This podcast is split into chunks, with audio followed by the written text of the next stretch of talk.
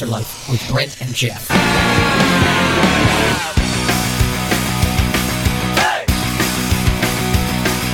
Good evening and welcome to the Altar Life. We are here for part four of our famous last word series as we finish up three more episodes after this one of the Altar Life. It's pretty crazy to think about. Countdown is on. we are going to talk about a, a most amazing verse tonight. My God, my God, why have you forsaken me? We're going to kick off the night with this beautiful republic. Talking about a sobering topic tonight. Um, a word of separation is the topic, and um, as Geoff said, we've been going through and um, exploring uh, the seven things, seven things that Jesus said while he was um, on the cross and um, in his last hour, hours. And uh, last last week was great. You know, we're we're moving into now a passage of scripture in Matthew um, documents here. He says, Now from the sixth hour until the ninth hour, there was darkness over all the land. And about the ninth hour, Jesus cried out with a loud voice, saying, Eli, Eli, Lama Sabachthani. That is, My God, my God, why have you forsaken me?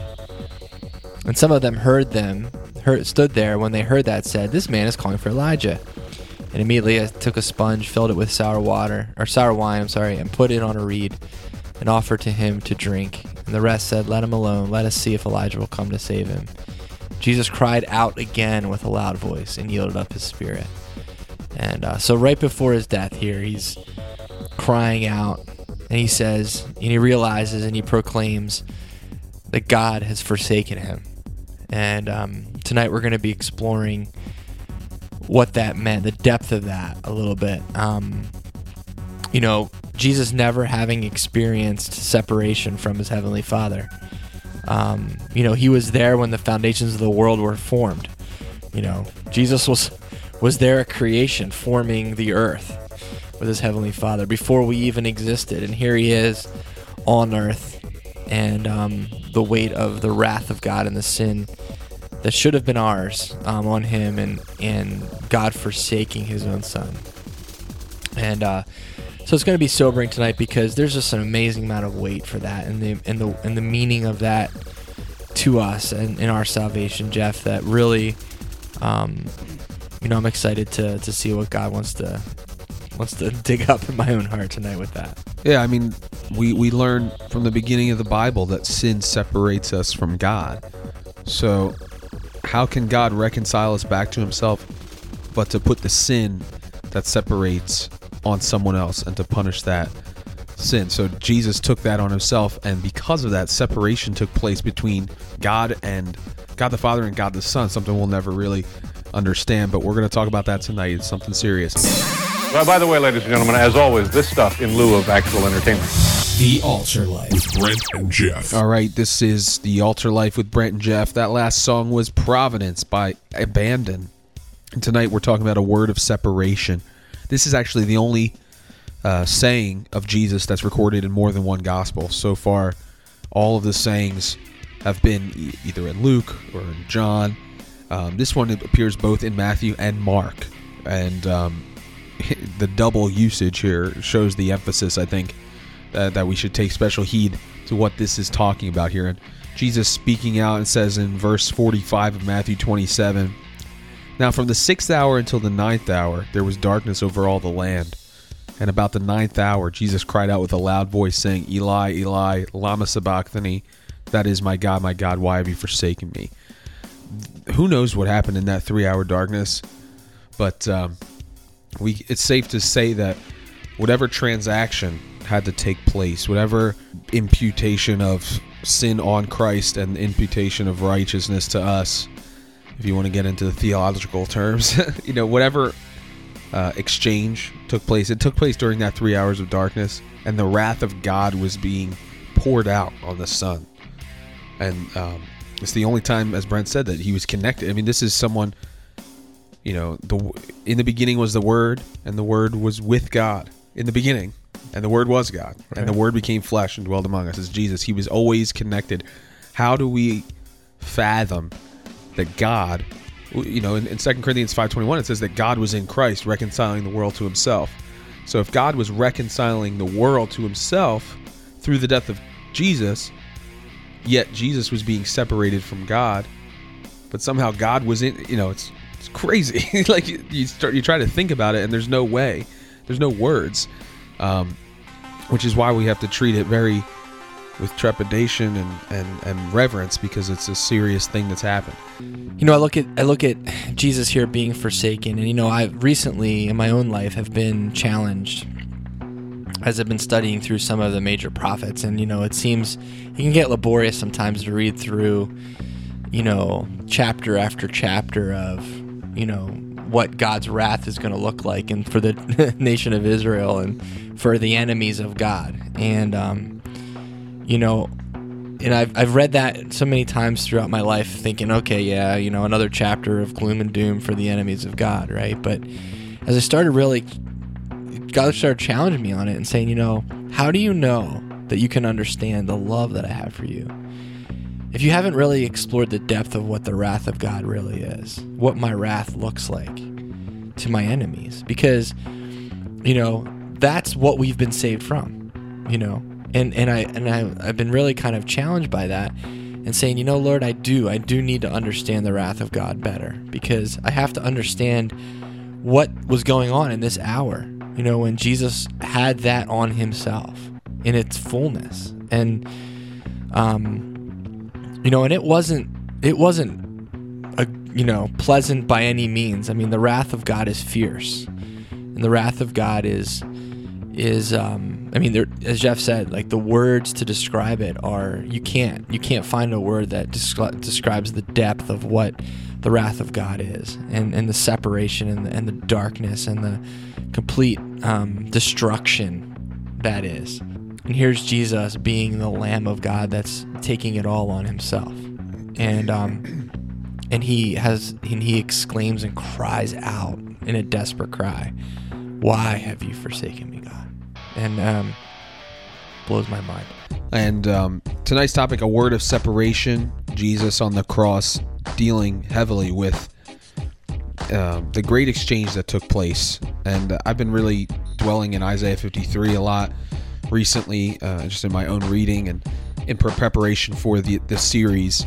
Um, this this uh, this verse here is actually taken from Psalm 22, and it's a prophecy of David, uh, and it creates a great picture of of the crucifixion of the Messiah.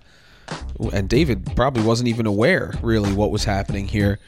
Um, and he, you know, there's a there's a, a bunch of verses that really give you the image of of what was going to happen thousand years later, however many years it was. My God, my God, why have you forsaken me? Why are you so far from helping me and from my words? and from the words of my groaning, you know, and there's a couple different verses that we can talk about later on. But it's just important to think about that. If you want to do some reading on your own, Psalm 22, also Psalm 37 is a good one um, for the positive spin on things, and and just remembering Romans 8 when it says that nothing can separate us from the love of God, which is in Christ Jesus, and how it's so important to realize that the reason we are not separated from God is because of Christ Jesus, because He took that separation.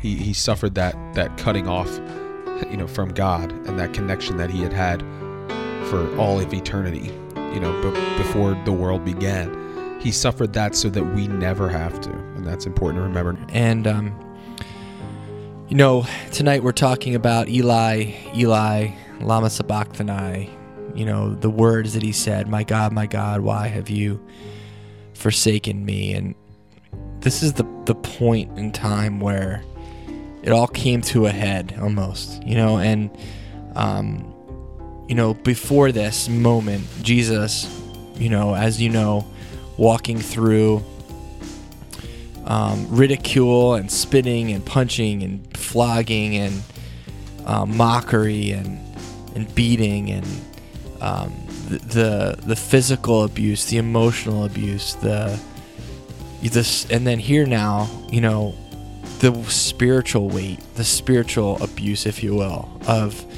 the wrath of God on him. You know, the the cup that he drank at this point in time for us, the cup of God's wrath, and um, you know, in, in, his reaction saying, God, why have you left me? Why have you forsaken me? You know, as Geoff read in Psalm 22, why are you so far away?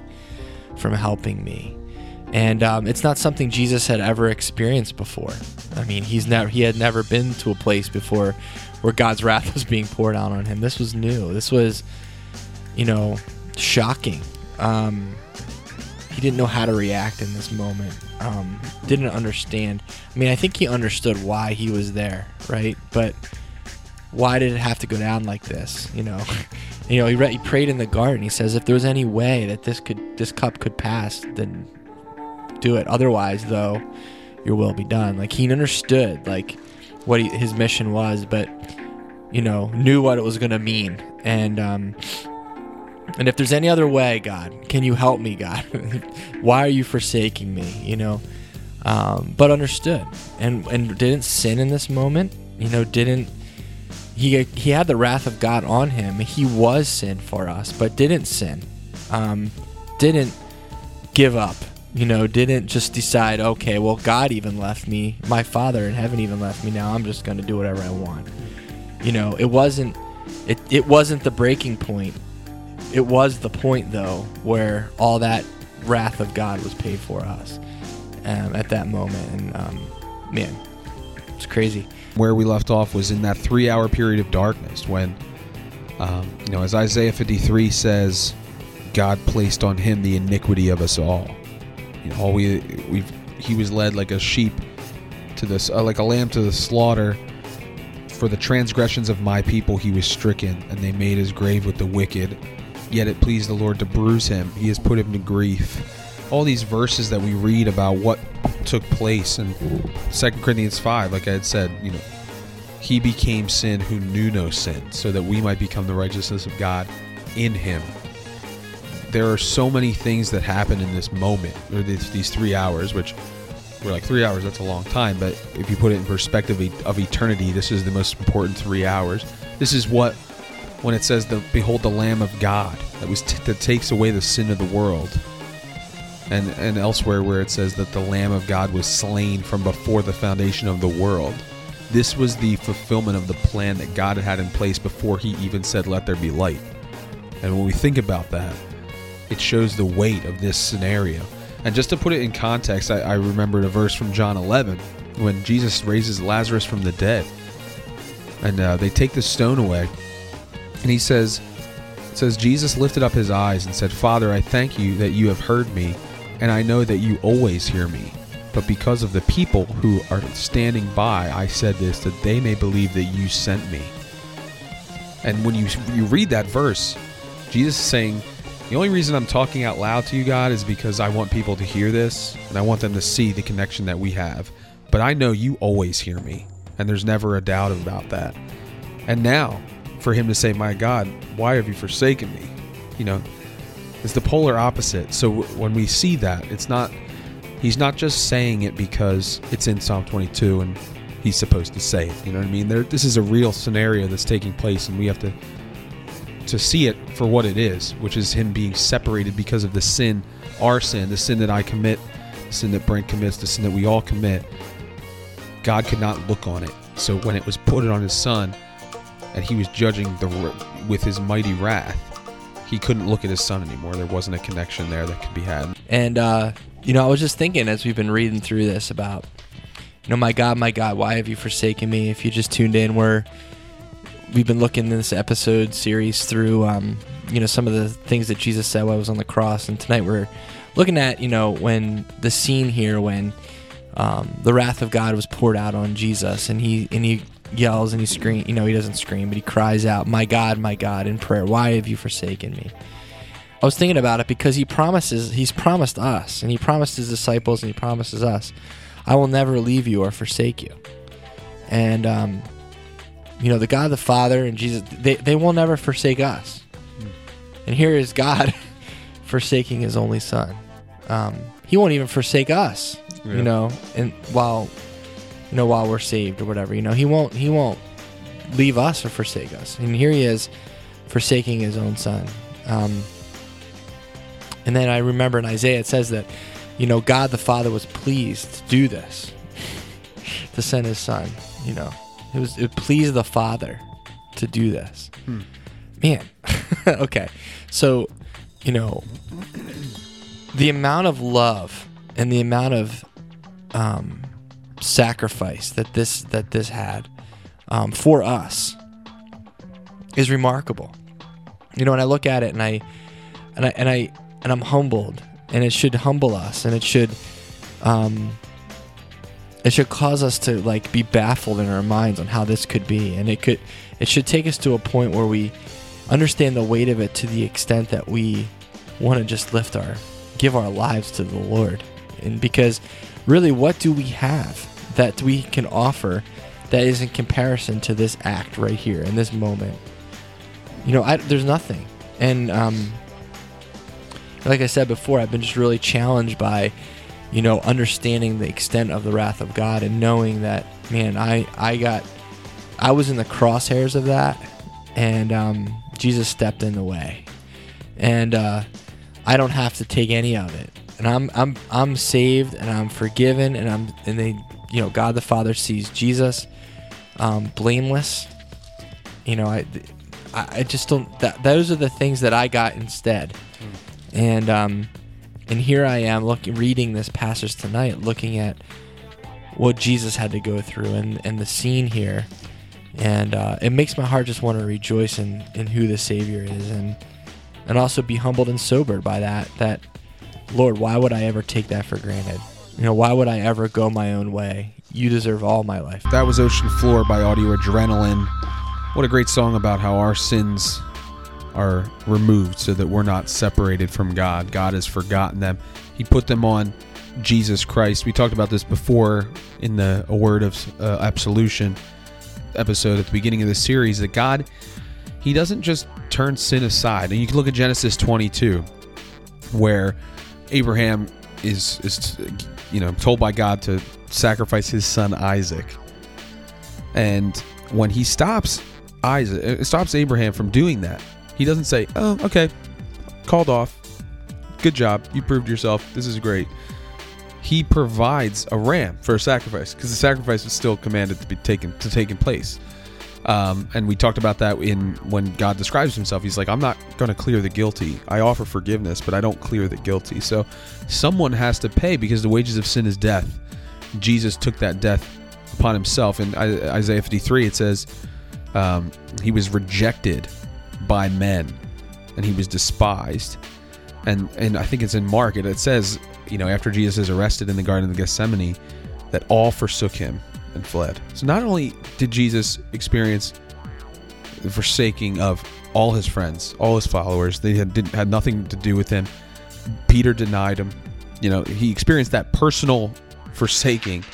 He experienced the mo- the more significant forsaking, which was God um, and himself. And we'll talk a little bit more about this as we continue. All right, that was No Greater Love by Jars of Clay. And that's what we're talking about tonight. God sent his son, Jesus. And, and a lot of times when we talk about this and talk about the wrath of God, we think of God as this angry God who Jesus stood, you know, or no, God's this freight train and Jesus pushes us out of the way and takes the freight train, you know. And while that is true in a sense, God is the one who came up with the plan and sent his son. So, um, Jesus was obeying his father's will. His father's will is that sins would be atoned for and that we would be reconciled back to himself. So, I think sometimes we we think about God as being angry and Jesus is loving. But God is love. And he was the one who orchestrated this plan and his and his son submitted to the will of the father. Um, and this is a great verse. It says in uh, uh, Isaiah 49, I believe. And uh, what a crazy thing. It says, But Zion said, The Lord has forsaken me, and my Lord has forgotten me. And that we can feel that way sometimes, and we can say, Oh, God doesn't think about me, or Where's God? I, I don't understand what's going on. And he says, Can a woman forget her nursing child and not have compassion on the son of her womb? Surely they may forget, yet I will not forget you. See, I have inscribed you on the palms of my hands. And uh, the King James says, I have engraven you on the palms of my hands. And um, what a type that is, you know, just an idea that the Lord, he he doesn't forget us when we think we're we are forsaken of God. You know, who who are we to say something that way? But we get those times where we feel like God's just cut off connection from us, and God puts in His words like, how do you, how can you say that? Look at the love. Look at my hands. You can see that I don't forget. It says that He bears the marks that He got on the cross. That's that's the only man-made thing in heaven is the the scars on Jesus's wrists and his feet and his head and the, the you know the, the spear in his side. Those are the things that that Jesus endured for us so that we could be accepted, reconciled back to God. And it says in uh er, sorry, lots of scripture verses tonight. it says in Psa- Psalm 37, David says it um, that he, he said, I, "I was young and now I'm old, and I've never seen the righteous forsaken, nor his descendants begging bread. He is ever merciful and lends, and his descendants are blessed." And it says later on that for the Lord loves justice and does not forsake his saints. So not only is God just and punishing sin, but he doesn't forsake his saints. At the same time, he provides a way. He's the just and the justifier, it says. How can that be true uh, of God that he would be a just God and punish deserving sin, but also justify those who committed that sin? It, you know, it's a dichotomy, but it's a, a holy dichotomy that is only embodied in Christ. Thanks for listening this evening to the Altar Life with Brent and Geoff. We're glad you're here, and um, we're wrapping up our uh, time here on the radio. And um, you know, as we go through this last episode series, famous last words, um, we're glad that you're hanging with us tonight. And um, we've only got, I guess, after this, Geoff, three more episodes, and um, we'll be hanging it up as a show. But um, you know, you want to keep it locked right here as we uh, as we continue. You know, we were we've been talking about the wrath. We've been talking about what Jesus bore and um, that he was that he was forsaken by the Father in this moment. And um, you know, and I look at the reverse side of that, and I look at how um, instead of instead of that, we are um, never going to be forsaken by Jesus Christ. Um, we never have to experience the wrath of God to its extent, being saved and being part of the family. Um, we don't have to suffer the punishment of sin um, and and and die a spiritual death. You know, when we when we die and we spend our when we breathe our last breath here and enter eternity, we won't be um, cast in the utter darkness and separated from God forever. That's what the um, that's what the the end of someone who chooses to reject this gift that Jesus has given us on the cross, and um, we have the opportunity and I have to go through all that because of this thing, because of what's going on in this scene. Uh, and Geoff, tonight, you know, I look at it and I just, I wonder how anyone could not choose Jesus. You know, if you really understood everything that was going on in this scene and understood, and you know, I'm I'm guilty of not, of kind of, you know, it's so familiar in some ways that I it loses its potency sometimes in my life, and um, but you know, it just takes a matter of reading through it and just continuing to try to understand Jesus and the impact that, that this scene had and how he was separated for us and and how it humbles us and how it wants us, you know, it causes us to um, to be to be humbled by it and, and to want to serve the Lord with all that we have and um, Geoff, it's it's it's a it's an amazing thing to to be here tonight and to know that we're just clean and we're forgiven and we don't have to go through all that like he did. Yeah, I mean, if you look at the way things were outlined in the Old Testament, there was these uh, things that kept the, kept the people of God separate from Him because He was holy and they were not. Yeah. And when Jesus died on the cross, He experienced the separate. The veil in the temple was torn, but so was Jesus' relationship with His Father. So there was a tearing that took place. There was something that was torn apart, so that we could have connection again. That we could be reconnected. That that, that which was broken in the garden, that separated us from God, was removed, and Jesus took that separation on Himself. Um, it's really remarkable, and thankfully, you know, Jesus wasn't forsaken. Didn't remain forsaken. Right. You know, um, it was a moment in time that God said, "This sin needs to be punished. This sin that has destroyed the world and the the holy wrath of God. God's not just some guy with a chip on his shoulder. You know, this is years and thousands, of, you know, millennia of people's reprobate, disgusting hearts.